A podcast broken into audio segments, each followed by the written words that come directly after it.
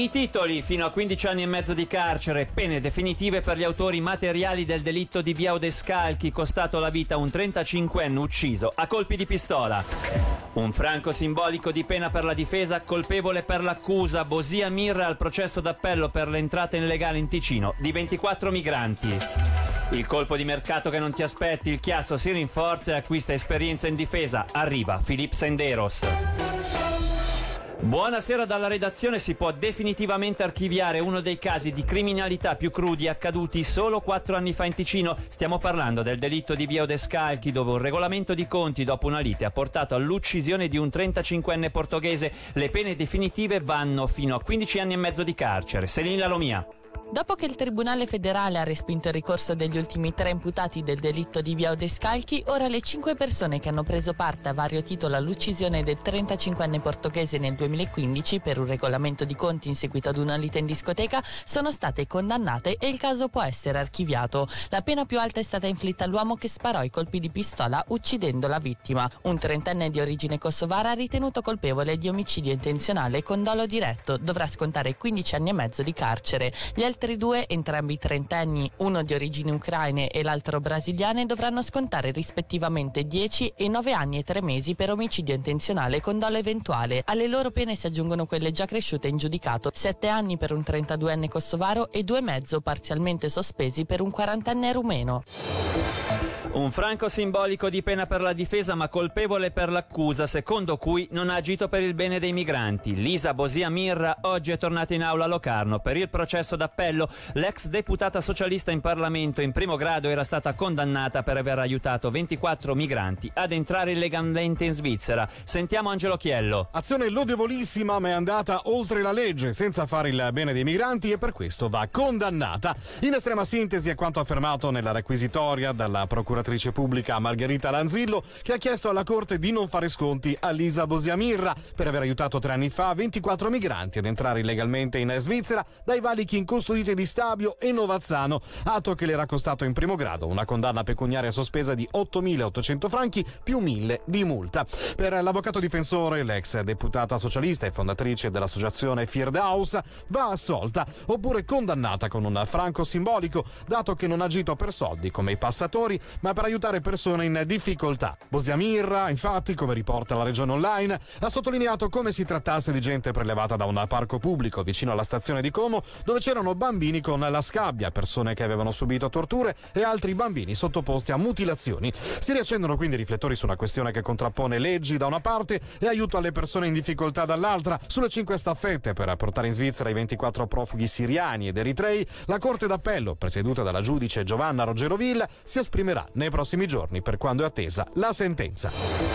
Un primo anno da record per la filanda di Mendrisio, 350 visitatori al giorno e una quarantina di eventi ogni settimana. Tutto questo grazie a un gruppo di lavoro di 80 persone che si alternano nella gestione di questa struttura, che dispone pure di una biblioteca cantonale e un laboratorio didattico di stampanti in 3D, numeri che verranno festeggiati domenica 15 settembre con una giornata di porte aperte a cui interverranno anche le istituzioni comunali e cantonali. Ma il progetto non si ferma qui, come ci conferma il capo di Castero Museo Museo Cultura della città di Mendrisio, Paolo Danielli. Il Centro Culturale della Filanda è un po' come un organismo vivente che si sta evolvendo. Immaginiamo che possa ancora mutare magari qualche aspetto nella sua strategia comunicativa, nella sua strategia anche di programmazione degli eventi. Però c'è un aspetto anche importante che riguarda un'estensione degli spazi. Stiamo preparando un messaggio municipale per la fase 2 che arriverà in Consiglio Comunale forse ancora entro la fine dell'anno. C'è la prospettiva di ampliare gli spazi della Filanda Finlandia al secondo piano, creare un ulteriore spazio sia per la biblioteca in parte e quindi dare spazio anche ad altre attività, ma soprattutto per poter organizzare degli eventi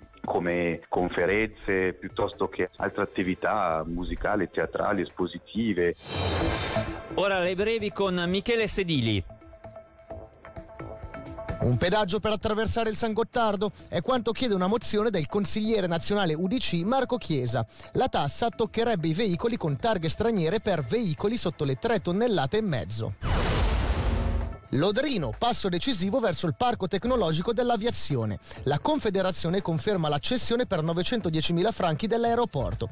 Il comune pagherà 33.000 franchi all'anno per i prossimi 99 anni. Lo riporta il Corriere del Ticino. Preonzo, la bonifica dell'area dell'ex petrolchimica non può attendere. È quanto scaturito dall'incontro tra municipio e popolazione. L'investimento, intorno ai 20 milioni di franchi, per il 20% sarà a carico di città e patriziato. Locarno raddoppia il congedo paternità per i suoi dipendenti. Il Consiglio Comunale ha deciso che i giorni passeranno da 5 a 10.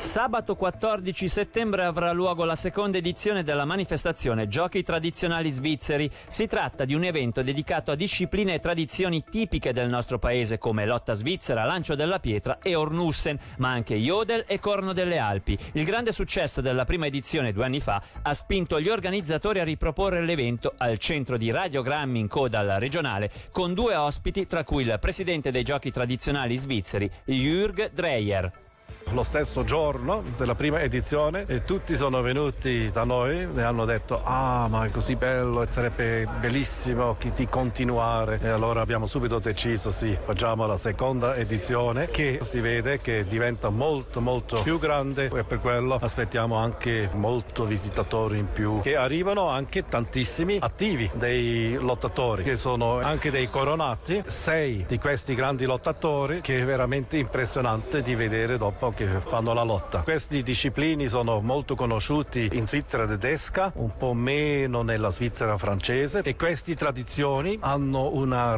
rinascita. La Svizzera è molto conosciuta per avere tradizioni che teniamo. Infine il calcio, colpo di mercato del Chiasso. I rossoblù hanno ingaggiato l'ex calciatore della nazionale Filip Senderos. Il 34enne, dopo esperienze in club del calibro di Arsenal e Milan, vestirà la maglia numero 6 e sarà a disposizione di Stefano Maccoppi dopo la pausa per la Coppa Svizzera. Sentiamo il direttore generale del Chiasso, Nicola Bignotti. È nata da uno scambio di messaggi sabato sera, grazie a un amico comune. Inizialmente pensavo fosse uno scherzo, poi mi è fatto un messaggio direttamente da Filip che dava la disponibilità ad un incontro il giorno dopo, io l'ho incontrato a cena e c'è stata subito empatia e ho trovato un giocatore con un entusiasmo e una voglia incredibile ma soprattutto trascinante può dare tanto, questi giovani che hanno talento da lui possono capire tutti quei piccoli aspetti che a volte un giovane trascura, ma che poi sono quei dettagli che fanno la differenza, perché per diventare un calciatore importante non basta avere qualità tecniche o fisiche. Per oggi con l'informazione è tutto dalla redazione e da Davide Maggiori. L'augurio di una buona serata.